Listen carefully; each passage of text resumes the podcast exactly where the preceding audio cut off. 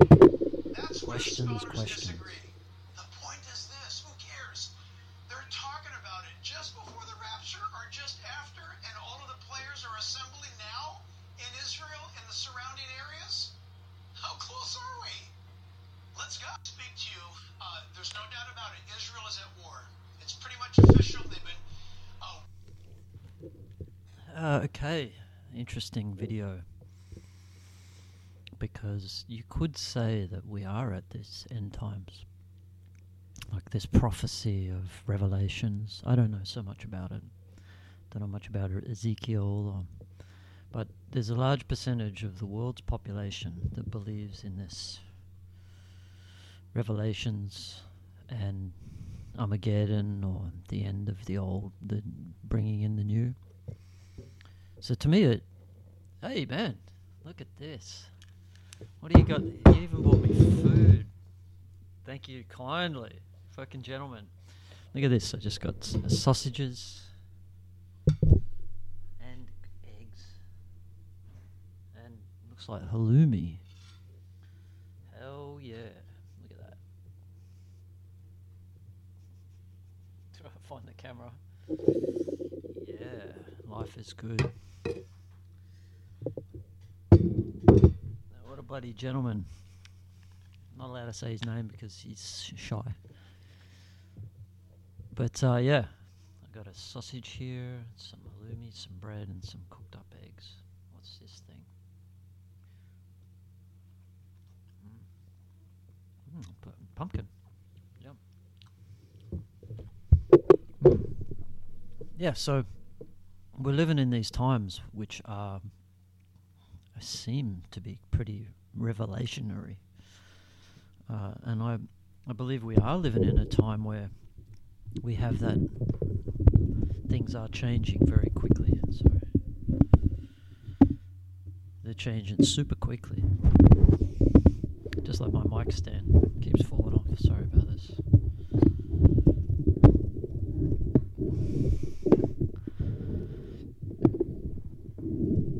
Okay, I think it now attached to the table. It just doesn't allow me to cross my legs so well. Mm. Improvements. I'm looking forward to upgrading these facilities and having better, better video recording, all sorts of things. Improvements. Mm. So yeah, there's a the potential that we are in these end times, and that all the plans, like the way we've been living for thousands of years, have all been aligning us to this point.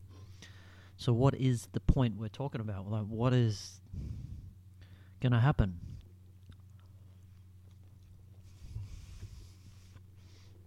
Like, this is there's a there is a percentage of people that think we're all going to die, and then the good people will go to heaven and live in a heavenly world reality.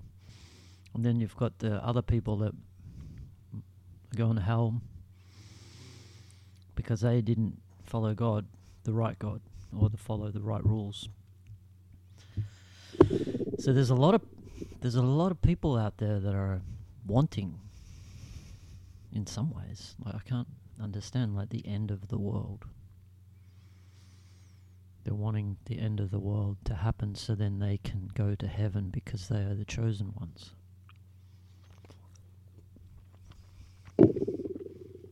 But for me, I believe that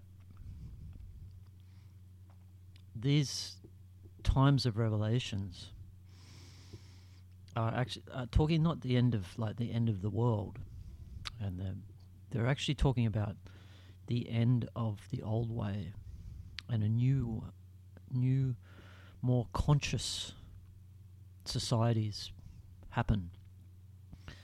And you have to go through the old dark ways. So when I say dark, I mean lack of wisdom, lack of knowledge, lack of information. Like that that is the dark. You're in the dark. You're not showing you're not shown the truth of the world.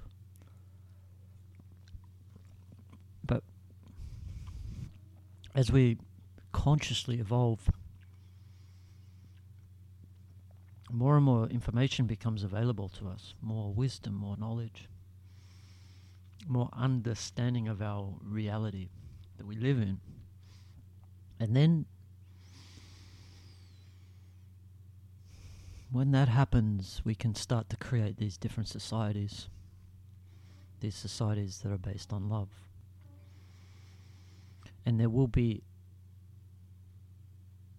revolution in a way, like revolution, not not overthrowing, but revolution of ideas, revolution of w- ways of seeing. Like as we expand consciously, we also reach a point where we're a lot harder to be manipulated. We question what we're told. We also learn to see different truths. So you in the past someone may have said to you this is a truth and you just believe them. But now as you are more consciously evolved, as our humanity is more evolved, you can see the in the people are questioning and people are seeing through lies so much better and so much more easy. Like I love that interview Elon had with the BBC reporter, who I'm sure is, would prefer to be nowhere would would like to take himself back in time to before that interview and refused to do it. But it's such a great example of someone who was, you know, you could say woke, but actually not really up to speed. He's he's he believes he was a a believer of what he was told. He never fully understood it for himself. Like he he was listening and believing other people's sound bites so when he went to explain it to Elon, you could see he didn't know what he was talking about. He didn't know the truth. Like he didn't know. He just he w- he was secondhand knowledge. Where, of course, Elon is probably one of the most up to speed in the world now on privacy, hate speech, how do you, how do you manage it? Because that they would have been talking about that for days and days in the Twitter office. Like, how do you manage hate speech? Like, if you're seeking freedom, you're seeking freedom, so you don't want to limit speech. You don't want to limit, hate speech, even if you in a truly uh, free society. Everyone is allowed to speak however they want.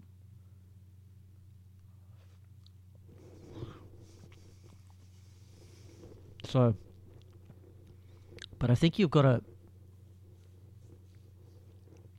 Maybe uh, you have to look at it in in ways of what is the intention of that comment. rather than like maybe it is a truth, but we're not allowed to say it. But if if someone's saying it in a way to not cause harm, but purely to educate and to share their ideas, then it should be okay. But if they're doing it to rise up uh, violence, to show, to set up bigotry,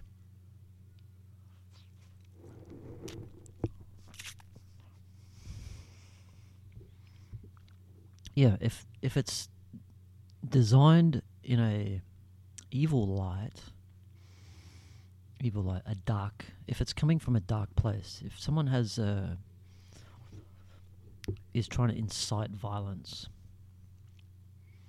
or if someone is trying to corrupt a loving system. So I would say if someone was trying to separate the human species, saying that one is better than another, then I would say that that speech needs to be flagged as uh, like hateful. But maybe you can have just a flag. And maybe you need to have say this this appears to be hate speech because it's inciting uh, violence against one person over another. But you know, it's still good to be able to hear these things. You need, like, we can't stamp out ideas and thoughts, and because maybe there is some truth to one thing or another. Like, maybe when someone says, I'm being discriminated against by these people in my country because they are doing this and this and this, like, maybe that's that's not seen as hate speech. That's more about educating us as to what's happening. So you almost need to have different categories of what what is the intention of that post? What is the intention of the tweet? Because I've seen a few TikTok videos, which I reported one because to me it was inciting um, violence. It was inciting the Mus- Muslim people to become violent. And for me, that is not acceptable. But this is the balance. Because ultimately, you want to have a population of people that only like can hear anything. Like they they're consciously able to hear any statement made by anyone else and that they will be willing to listen to it but not let it affect them. Like that that is the ultimate that we breed, we raise our society to be able to withstand uh, negative, negatively intended statements. And if you can withstand them because you know who you are, you know who you are. Like you've created each human as fully confident beings. No one can tell you. Words don't work anymore insults don't work anymore. Uh, they can be used as a, a way to rise higher. This is something that I feel that we that's what we train our children to be is to be know who they are. And then you don't have to worry about hate speech because hate speech doesn't impact anyone anymore. It's just you understand that the person who's mouthing the hate speech is not in a good place. You understand that what they say, they're coming from a, a place of lack of in the dark. They're in the dark. They're low conscious vibration. They're coming from a fear state. Maybe they know no better. And as Jesus said, forgive them for they know not what they do. like we have to allow people to speak their words. But yeah, we can definitely have a flag, this, and this is something that I realized at the community was you have your people keeping an eye on the community. So that's what, and I guess that's the reporting mechanism that all people in in TikTok and Twitter can use. Is they report a, they see a video that they see as intended to create hate, then they can flag it. And that that system, I believe, works really well. And but what TikTok and everyone else should should do is they put a flag on it, but they leave it. They flag it, but they allow it, and then it's up to whoever wants to be able to listen or not. You can put a hashtag, I don't want hate speech.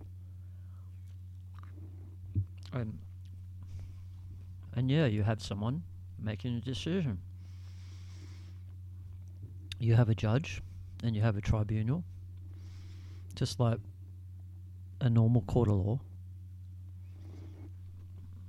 And you use you trial it, each video, and you could do these trials like quickly online. Someone with a video that uh, is deemed hate speech or is banned, they get a right of appeal. They get prove themselves innocent, and they get to hear the reason why they've been uh, ba- banned. Like you could have, and you got, it's a three minute tribunal. They just make the decision. And then you have a right of appeal. Maybe you get a little bit of time to prepare your case, to state your argument that you're not producing hate speech. I think we need to, yeah, you need to incorporate the court of rule and the judgment system on free speech. But you you can use the power of like Twitter spaces now you could have tribunals in there. And we could design a system that just allowed quick processing. Because at the moment, as I saw a video the other day by a friend on TikTok, I wish I could think of his name, but he he was saying that he got a a video copyright or uh, closed down for hate speech. But he he pushed it. He he challenged it through the Twitter pro, and they reinstated it. And he had to go through a. I guess he had to prove his case, but he found the process quite uh, not. It didn't work so well. Could be improved a lot more, and that's what I think. That give people the ability to respond to their video and then at least have give people the time to uh, understand why they've been flagged for hate speech. Because at least if you know, then and you know what what is the line, where is the line, and then people can choose to go over the line or not.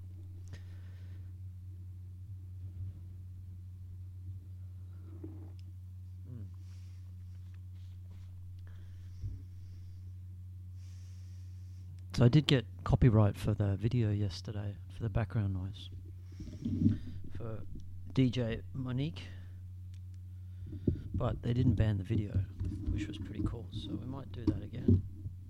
There's my glasses.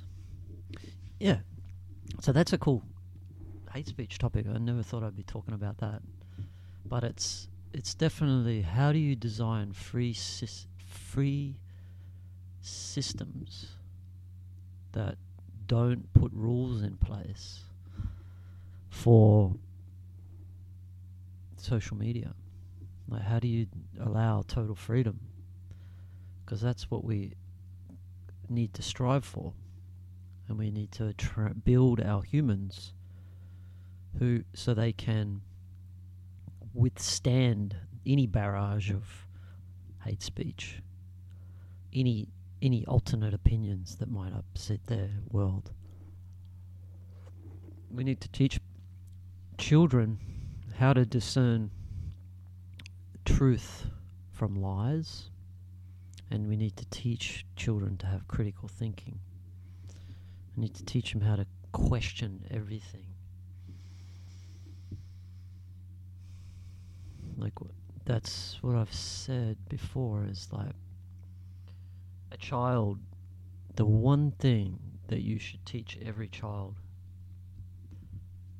is how to discern truth from lies and to go through the world always questioning everything. Like, this is the new, the modern child, the new human. We have to question everything. We have to realize that we're living in a world where it ain't doesn't all make sense. There's wa- better ways to do things. So by teaching our children to question and to always be striving for something better is the right way.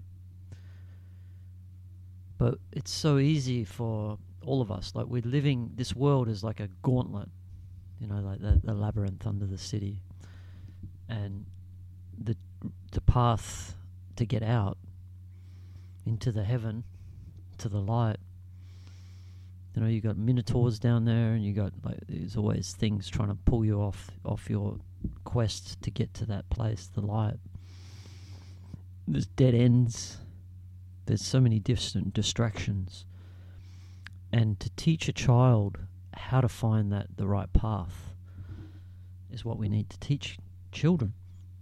How to find the right path where they know where they're they're heading in the right direction. Like how many how many people have chosen, made the wrong decision at the wrong time based on fear? You know, they're fearful of having no money, so they go against their intuition, go against their heart, go and get a shitty job at McDonald's, work there for three years miserably, but they're, you know, earning their money, go home, sit and watch TV, where someone could have listened to their heart, had no money for a little bit longer, but was able to find themselves, to find their passions. And then they start painting or playing music when they've got nothing to do and they realize they love to play the guitar. Next thing they become, they travel all over the US playing music. You know, there's, we have to teach people how to make the right decisions based on their hearts and their intuition their guidance from the divine. We have to teach people to be confident enough to believe and have faith in the divine. We have to teach people how to, or kids, or and adults as well, because no one's, not many people are there yet. But yeah, we have to teach people to love, to enjoy life, to share, to be caring. Because once, my belief is that by being in that place, that's how the universe, that's the normal state. Being in that loving, kind, angelic state. Always seeing the beauty in things. To me, that's our natural state and we have the ability to stay there all the time. And obviously, there'll be events that will pull us out. But being in that natural loving state is our natural state. And so we need to teach our people how to hold that state, that beautiful, full, overflowing state.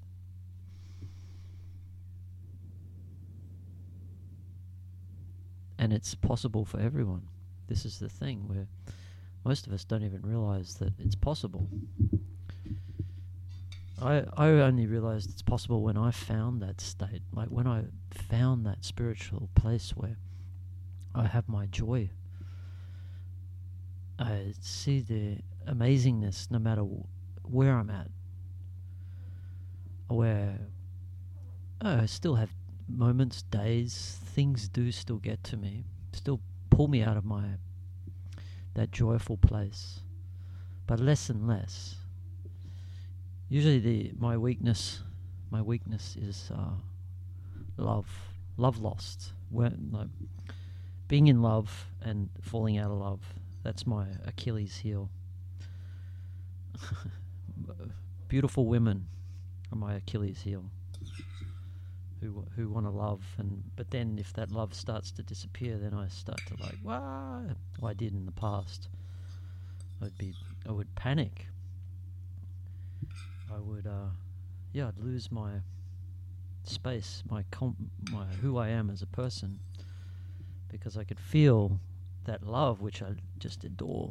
Like I love it. I love being in love, and I love the, you know, just loving uh, a my opposite. Yeah, it's magical, and that's I think what we're here for. Is that's one big part of this existence is connecting with your opposite and loving in such a way that who knows what is possible to create in those in that uh, union. But to be able to hold a relationship like that, you need to have done your work because you've also got to offer that relationship freedom. Cannot cage each other in any way, which has been the way of our past. You know, this idea of uh, caging someone, you marry them, or even as a boyfriend girlfriend, you tend to, like, and masculine have done it to women for thousands of years. You look at how we create a cage around your your woman because they're like a precious diamond like a you've just found this rare diamond and it's yours. And for me, like you start to worry uh, if someone's going to steal it. and that's when fears and things get in the way and, and then the re- deliberately collapses the relationship. The pressures, the yeah, there's all these energies start to form because of that fear of loss. And for me, it's uh, been my mother and my sister, the dearest two women in my life. They passed away when I was like 19 to 23, and and so that was a very big, I guess, loss of people of two women so close to me. So when I get into a relationship, I fear that. Well, I did fear that, and I think I've now come p- passed through that because of some of the things that have been going on for my in my outer world for the last uh, last year. Actually, the relationships I've been in have taught me an, a huge amount about being able to allow your bird to fly, like a bird, the beautiful goddess, to fly away. If she wants to, she'll fly away and she'll come back if she wants. And to me, that's true freedom. And that's where the power of a relationship begins. Allowing each other to be their freest and truest self. And not having that fear of losing each other. Because it's a very powerful feeling. Because, yeah, when you give yourself to someone to love, it's like you just want to hold on to that thing. You don't want to.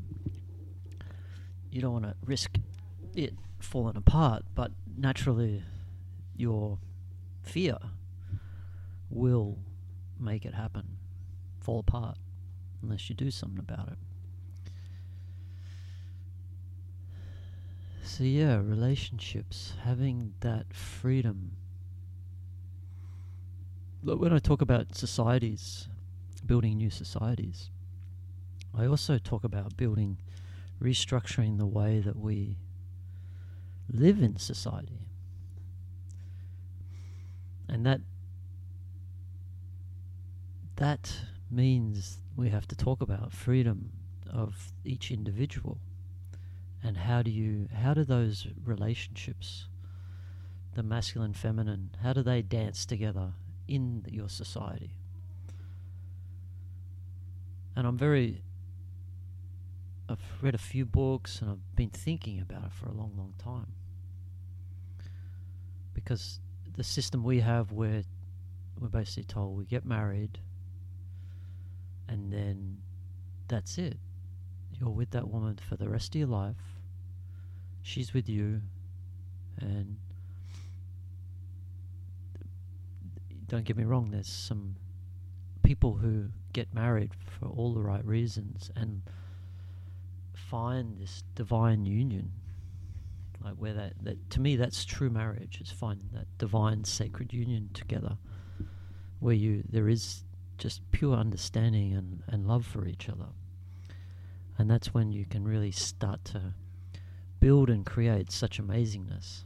You can have family and like if there's love in the family, it's so rewarding for the children and everyone around. And I guess that goes back to the kings and queens and the kingdoms is the same. If you have a king and a queen who are divinely connected, their children are there, are the people of the kingdom. They will love them. Just like the love of their very own children. To me, that's the that's how it should be. Mm. So we need to design or relearn how you manage your freedom of individuals in a society. Like I, I'm all for marriage. I think marriage is a beautiful thing because if you meet your one and you realize that you're each you're their ones, then you can like it's nice to celebrate that. So you celebrate it by marriage. You have a ceremony and you invite all your friends and family and you have a good party and it's like known. It's like I celebrate this experience. How lucky am I? How amazing am I? How grateful and what joy and amazingness will it bring to the community? So, yeah, let's celebrate it.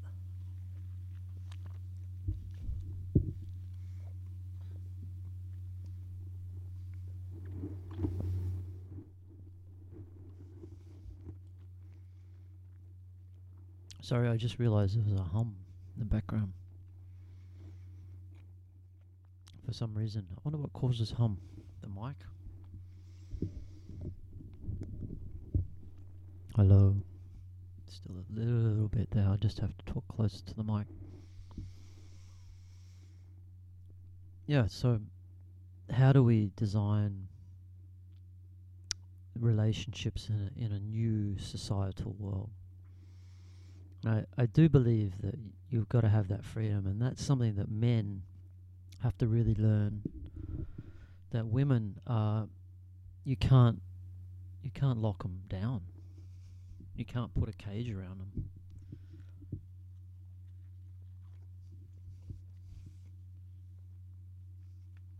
And that that presents some problems. Because when you understand women, they're they're like w- wild birds. like if you think about how a cat is, you don't, you can't cage a cat. Cat's probably the best example of an animal to emulate a woman. You can't cage it. It will do when it, what it wants when it wants. right? You try and cage it, it will uh, repel itself against you. And I believe women are the same. There's obviously some women that have been have higher tolerances of a cage than others, especially women in the Western world. Right? Women in the w- women in the Western world have been are very empowered very individual And I'd almost say that they, they may have gone too far the other end of the spectrum. Like a lot of Western women now embrace their they're very masculine. You know, they were very feminine, and then they were held down, and then once the the laws changed and thing and uh, women were allowed to be who they want to be, then they they sort of went into the masculine more, and and at the same time, men went into the feminine. So you have this balance of out of balance now at the moment because you have these masculine powered women wanting to find their mate, but that mate needs to be more masculine. They're looking for masculine men who are also spiritual, who have found their their power. But then they also need to drop that masculine energy because if it's if she's showing all this masculine energy and he's she wants someone masculine then it's this masculine energy headbutts itself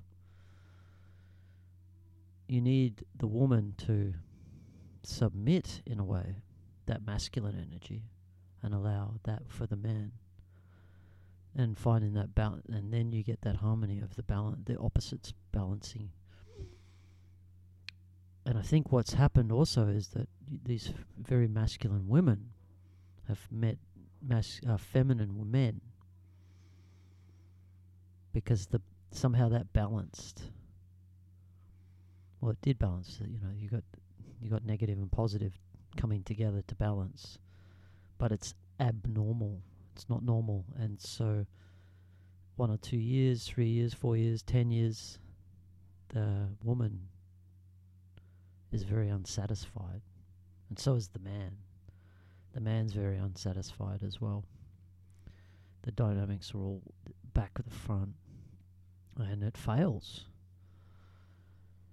And everyone's unhappy, and everyone goes and blames each other for what happened.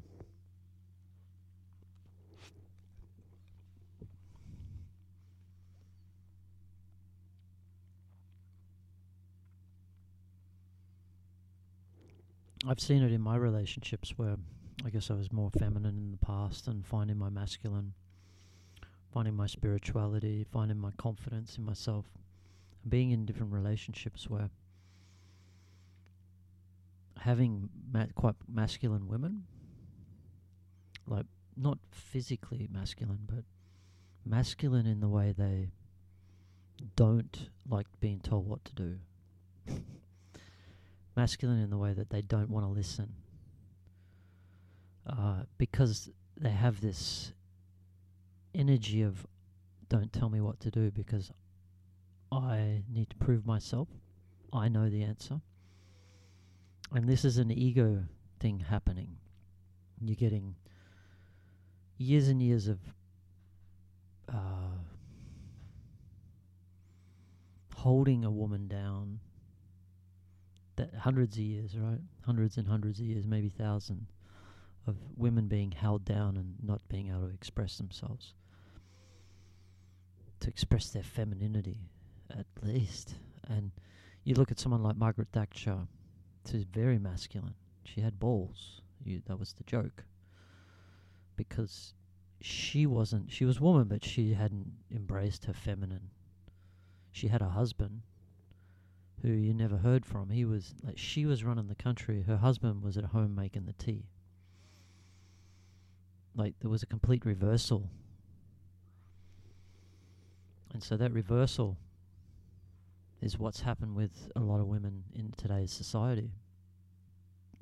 And now they're not willing for a masculine man to come and they don't want to listen. Not all the time. Get, don't get me wrong. I'm ge- not generalize. Try not to generalize, but I'm saying there's a an energy towards not liking being told what to do. It's a if you if a woman is to accept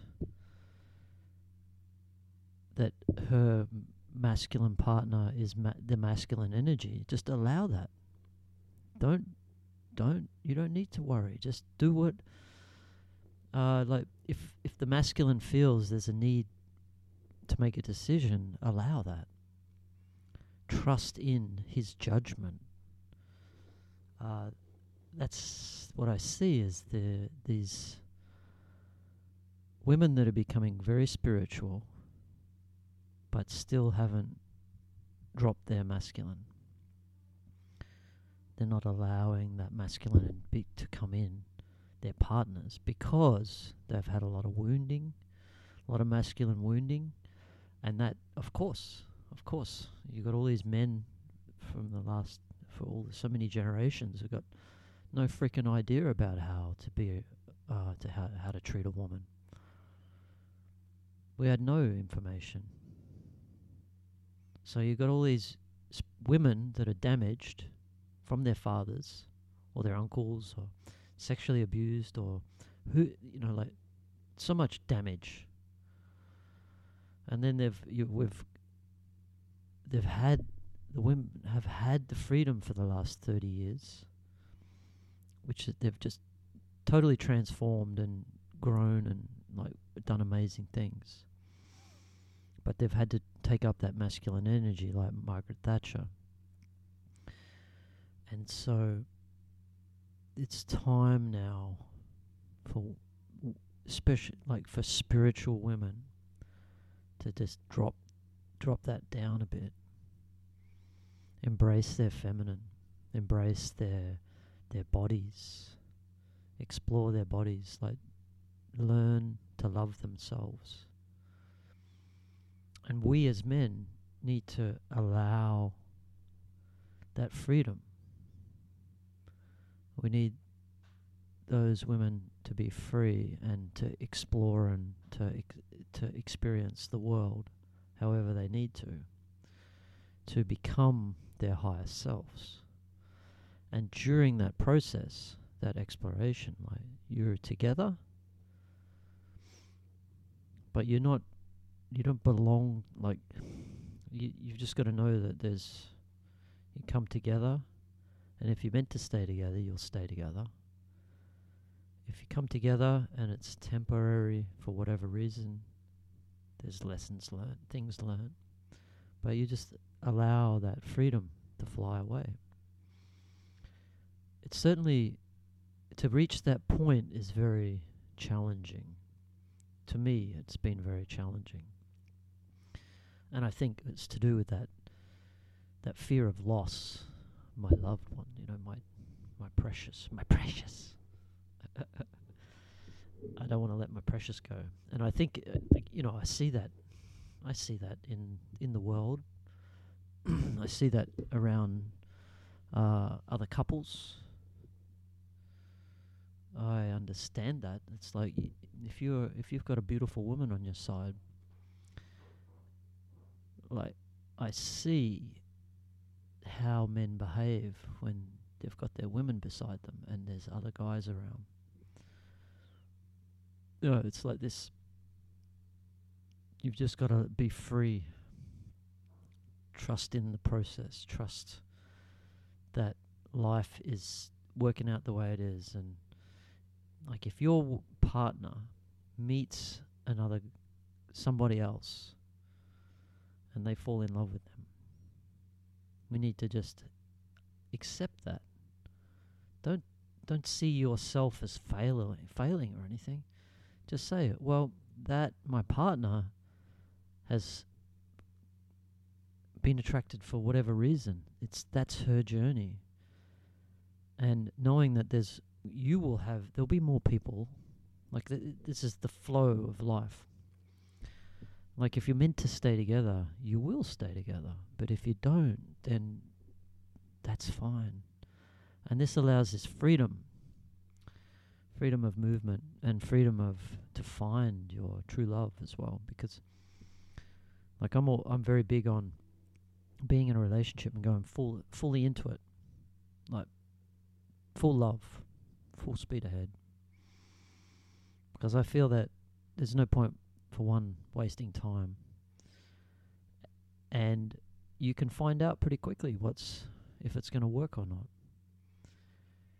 Uh, why not find out? But the, the the problem, the difficulty is, is when you go in very hard like that, is there's a lot of love, and so if you've if you've realised four months in or two months in that it's probably not going to work, but there's so much love there. That's the challenge. It's like how do you walk away in love? And so that is one of our things we have to learn on our journey. But for me, the the easy, the thing that I think for my mental being able to let someone go, and I don't get me wrong, I'm not I'm not all there yet. It's still a challenge for me to s- to think of losing my someone I love so much because there it's just time for the journey to end. Like like I, I speak it and I know that's the truth that yeah, it's cool. Like just let it all flow. But when you're in it, well, it seems like it's a lot more uh, full on, and it is more full on. But I would rather, what is it? I would rather have loved and lost than to have never loved before. Something like that. Like, just throw yourselves in. But first, you have to find that love for yourself. Like, to have a true loving relationship, you have to not be ex- requiring anything from anybody. Like finding that love for yourself is the most important thing. Finding that love to be happy on your own, even for the rest of your life. Like being happy and content, waking up every morning in joy in celebration of the day, looking forward to the day. If you can be in that place, in that loving space on your own, you don't need anything else. You don't need much.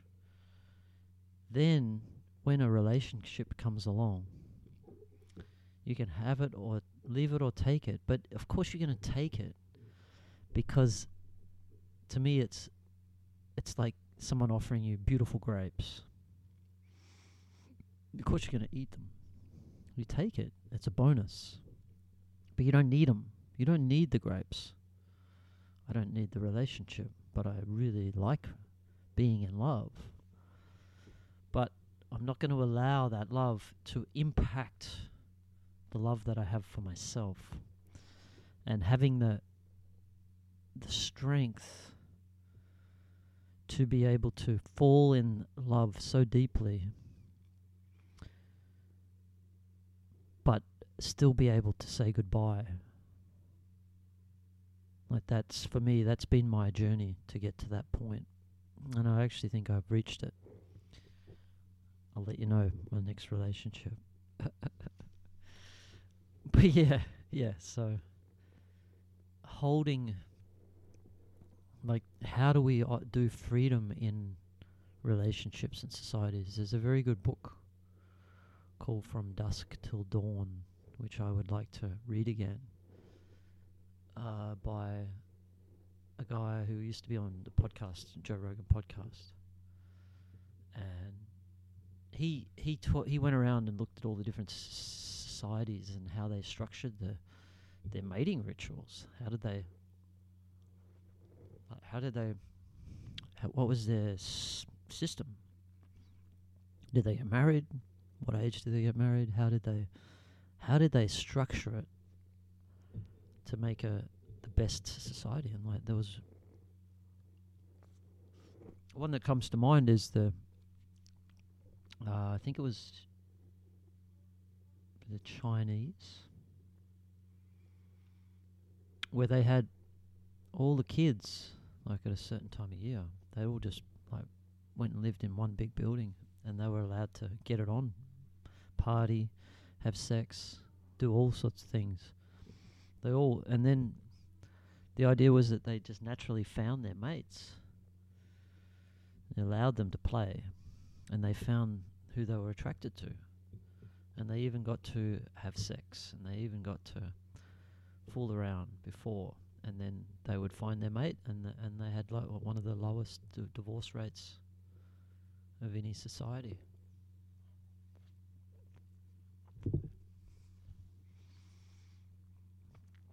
Yeah, who knows? But these are all the questions I have about how I, I want to know more about traditions and customs of of ancient societies. I feel like I know so little. How did the Babylonians? What were their celebrations? Did they have a birth? Did they celebrate a birthday? Did they have a birthday party like we do for every time you're born? What what celebrations did they celebrate the summer solstice? Did they celebrate the king's birthday? Guaranteed. What was the significance of celebrating the king's birthday? When was the king's birthdays? What like all these the Egyptians? No nothing. Very hard to know. I keep I keep feeling that information has been hidden from us and subverted. That we're given, we've been given half truths, half truths about our true history, and we're just all confused. I see it. I hear it in like when you listen to Egyptian archaeologists, even anyone talking about the Babylonians, and like you, you can see they don't fully understand that what was happening there, and they're sort of grasping at straws to find the answer. And I guess until you like you, you really can't explain those hieroglyphs and their meanings. And I would say the same with like the Sumerian ta- uh, texts as well like who interpreted them? Who interpreted the texts to say that they interpreted them the right way? You really need to have someone who was there, who wrote the texts, or someone who was there that understands the society. Yeah, yeah. We like, how do you fully understand that society without being there. Like books, texts, hieroglyphs, they all fall short. Words fall short. We need to find someone who wants to channel, who can channel these people and get the get their story about how they lived. And well, yeah, uh, how did they have? Did they have more than one wife? Did they did the men have more than one wife? There's some societies that have and that still exist. The woman had two husbands. Like the even like the Tibetans, some women will marry both brothers, uh, and supposedly it's fairly common. I never heard of that before, and that that that is a possibility. That's something that's been on my mind about the ancients. It was like just the way everything we know is always seems to be backwards. And maybe the ultimate system we talk about like societies is the ultimate society, natural system is to have a queen with multiple husbands. Like with multiple kings. Don't know. Fascinating. Because I do know the uh, Merovingians had four wives, and then you also like the sultans; they had a lot of wives. I don't think they were considered queens though. Yeah, like think they were more like uh, prostitutes, or they lived in a harem. I don't know if they were used for to help run the courts but yeah, the Merovingians had four four queens, And I find that interesting because the four queens, like the card deck, and uh, you got the four queens and one king. What are they telling us? And then you got your jokers and your. There's clues through history, and so the Merovingians. I know that there was one king who had four four sons from four wives, and the firstborn son was inherited, split the kingdom in four, a quarter each, and each son had a kingdom. Like maybe this is the natural using the natural system because then what happens is you have the strongest king of those four. His kingdom will grow the best and become the strongest, and eventually maybe the other three s- submit or maybe there is a battle, but maybe the battle you don't lose too many people. I don't know.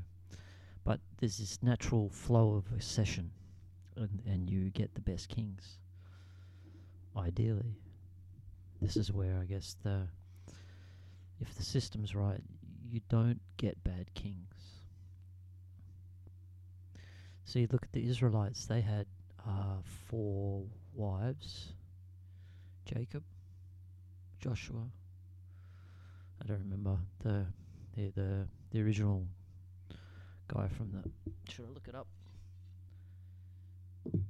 But yeah, he had four wives, which is very interesting because the story goes that, and he would have been a, he was a king, a king who had four wives, the interesting thing is that two wives were sisters.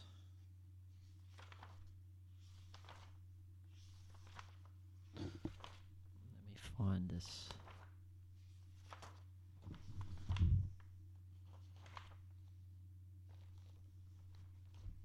The 12 tribes of Israel. Very interesting story that also plays a very big role in our current world. And I'm only just getting to the into it because it's it's quite d- difficult to uh, know truth from bullshit because it was a long time ago. And it was also, I believe, a lot of that history has been twisted.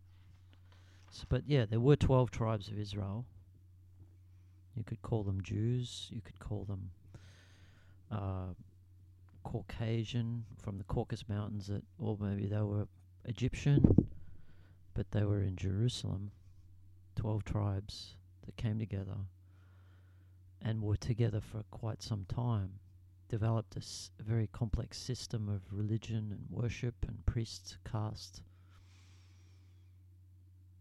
Like maybe, if you look at the numbers, they say like maybe a 500,000 people.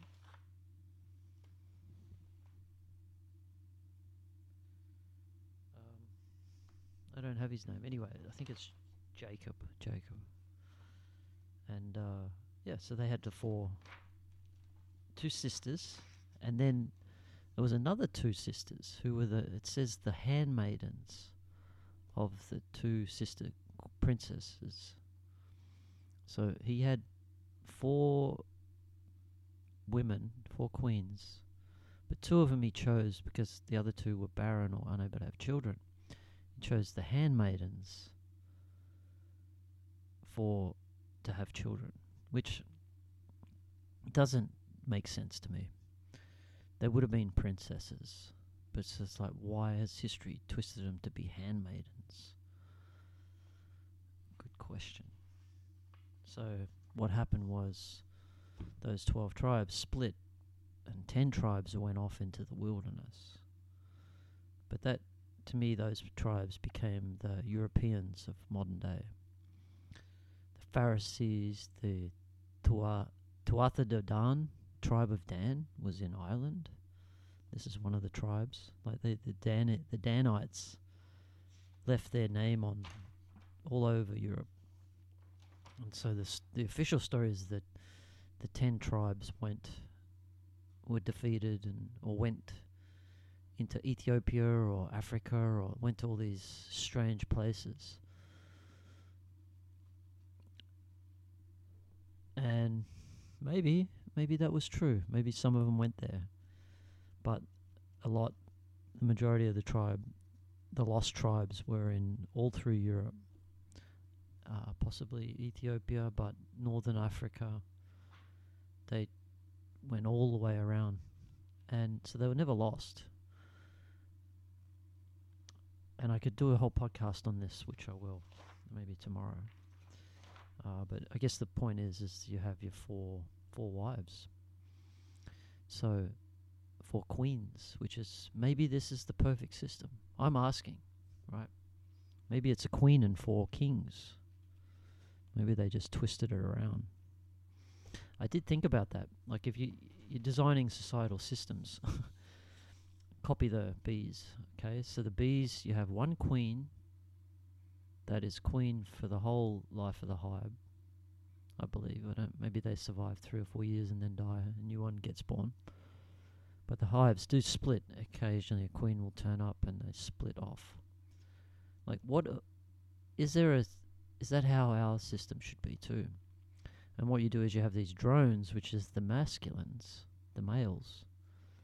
They don't really do much in the hive, but when it's time to impregnate the queen, all the drones from all over the area come together in a swarm, and the queen flies there, and it's up to the best drone to catch the queen. And she flies around like crazy, like going super fast and it's up to the a drone to catch her.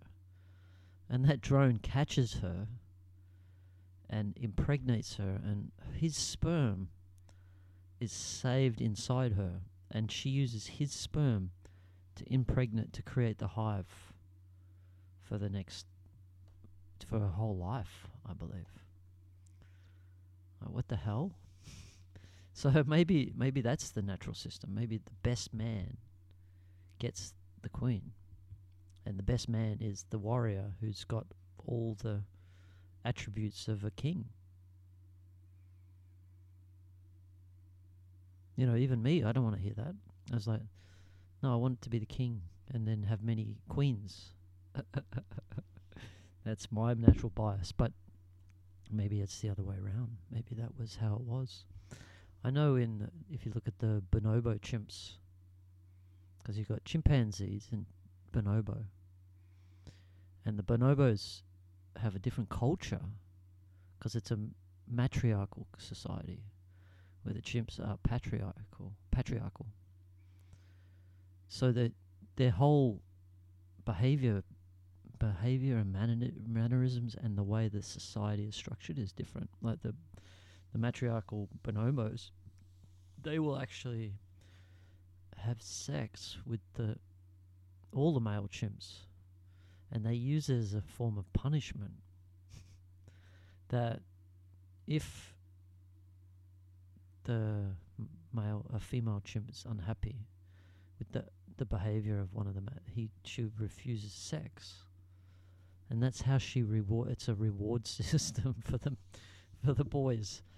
And I mean, to be honest, that is a very real energy that exists in in human populations. Like if the, all the woman for a successful relationship is for the woman to adore the masculine, adore it, adore him always you know majority just adore like you can see when your partner adores you like that's all the man wants and and that means that adoration means making effort uh, to be to make love together to cuddle or to kiss or to just have those moments of uh, connection like you can tell if a woman wants you or if she's just sort of doing it because she's expected to like that is the ultimate. That's what a woman needs to create for her for her man. But if she does that,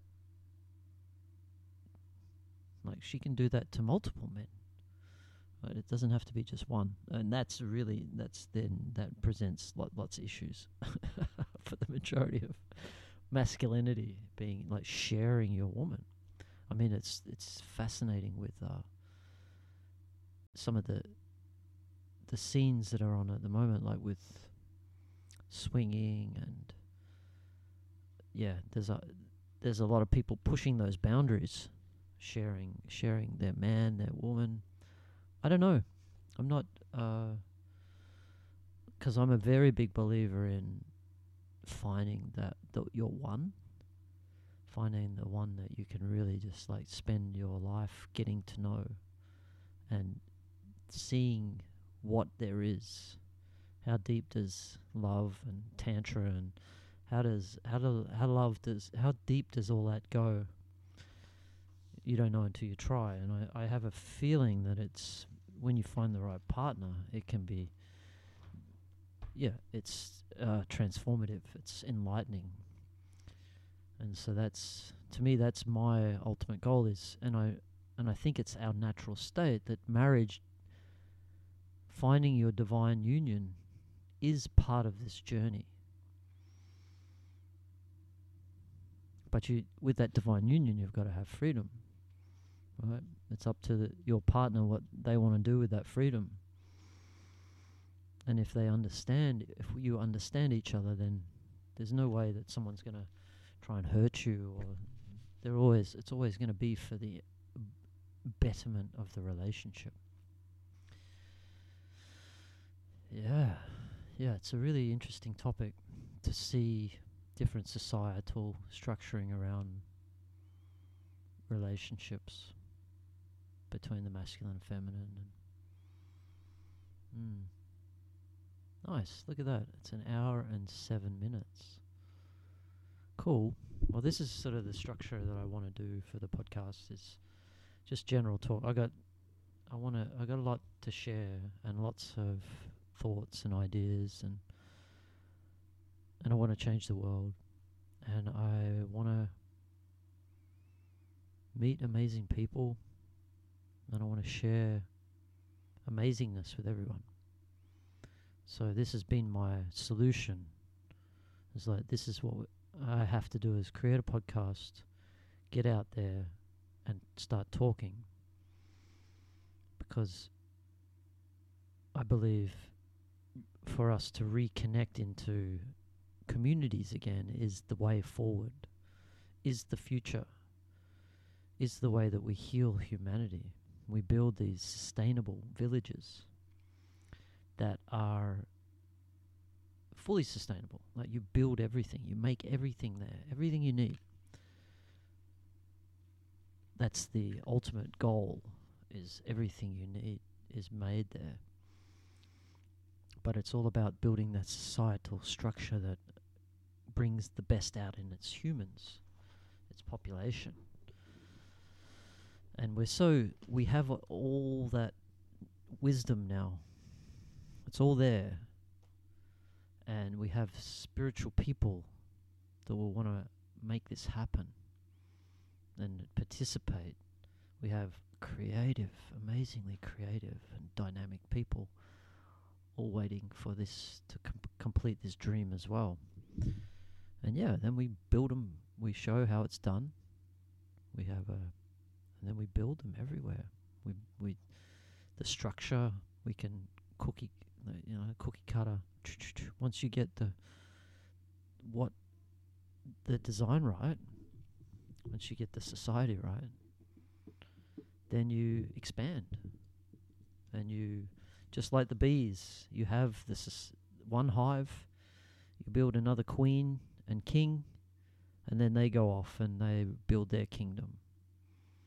Just like the bees, and then you build another uh, king and queen, and they just multiply.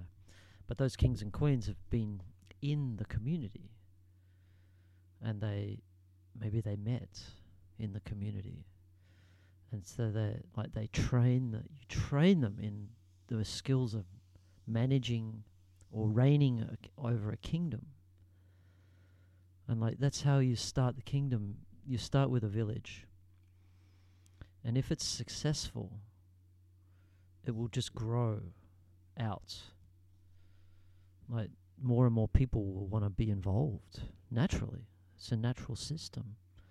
You create this amazing village, town center, where people can get things and come in and have a coffee and go and do some sound healing and yoga and just do all these things. It becomes a central hub. And your kingdom will naturally grow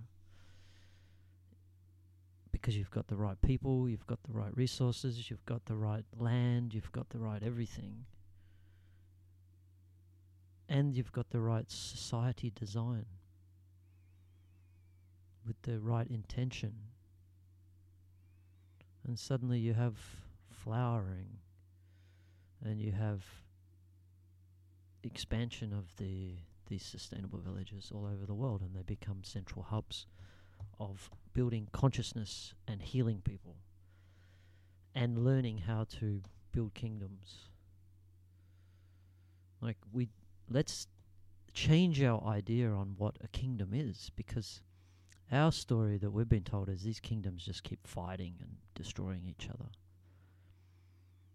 why does that have to be the case we are more evolved than that, and we're becoming more and more involved uh, every day. And there's a point where evolved people no longer want to fight, no longer do want war, and there's ways to negotiate. Uh, yeah, smart people, wise people coming together can work it out and there must be better ways to negotiate. Like let's go, let's go on a camping trip together. Let's go catch some fish. Let's uh, go snorkeling. Let's really get to know each other and the problems that are arising, and let's find a solution. Let's both agree that war is the very last step, and it's a failure when you reach that point for both leaders. It's a failure for both leaders to take their kingdom into war. If they can't negotiate, there's something wrong with them. That's what I feel. So yeah, we can we get to the point where we no longer fight. So you've got maybe ten kingdoms in a in the southwest of WA. Little kingdoms, like they're not. And I talked about this the other day. Uh, Try not to upset people, the government, and it's not about being overthrowing anyone. It's just basically creating a different system where everyone's still welcome. It's not like we're creating crimes or we're not we're adding value to the world, not taking away from it. And so you have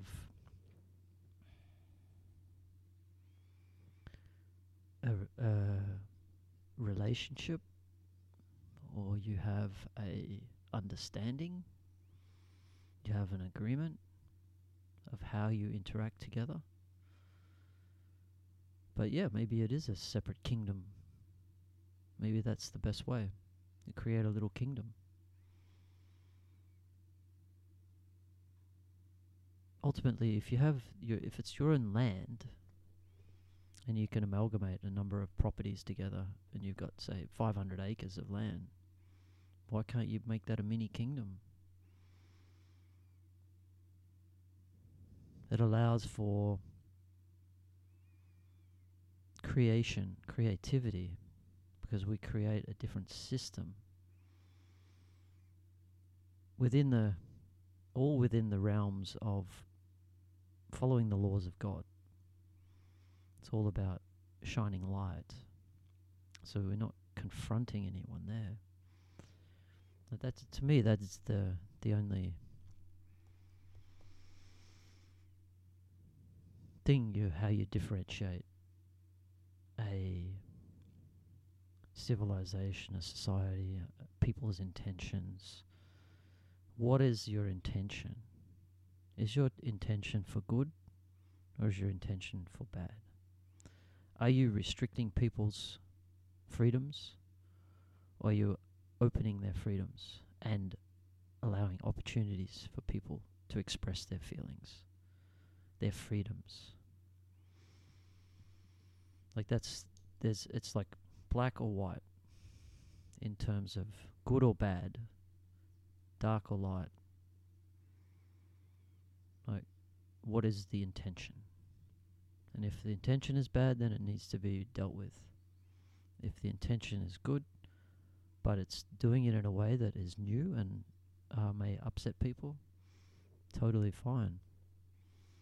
Because then you create these kingdoms unique. You create these kingdoms that allow for people to build these different ways. Who's saying a kingdom over here that's doing producing all its own food, but they they ascribe to a a system that allows for to have more than one wife or more than one husband. But everyone's happy. The society is functioning fine. It's not creating any problems for the the country next door or the kingdom next door. Then that should be allowed. different customs, different customs that as long as it doesn't harm people. You know, I'm, I'm I've thought a lot about the the burqa and the dress that Muslim women are told to wear, and I I can't agree with that because I'm for freedom. Freedom means allowing people to dress how they like. Allowing so this is the this is where you get into the issues with uh, old ideas on thought or old societal ideas, and this is where you get you butt heads. It's like, well, if there's freedom, let's do it. Expression, creativity, but we don't, we can't allow the old ideas of protectionism and bird cageism yeah, we, we have to know that we we are here. This is heaven, and it can be heaven when we allow freedom for all, and when we allow for everyone to have a good heart and to respect their fellow humans. When that happens, there is heaven on earth. Hmm. All right, beautiful. I think I have done my quota for today. Hour and a half. Nice. All right, oh, hour and 20 minutes. Okay, well, hey, thank you for listening. Thoroughly enjoyed it. And uh, we'll talk more tomorrow. Much love over and out. Brussels sprout.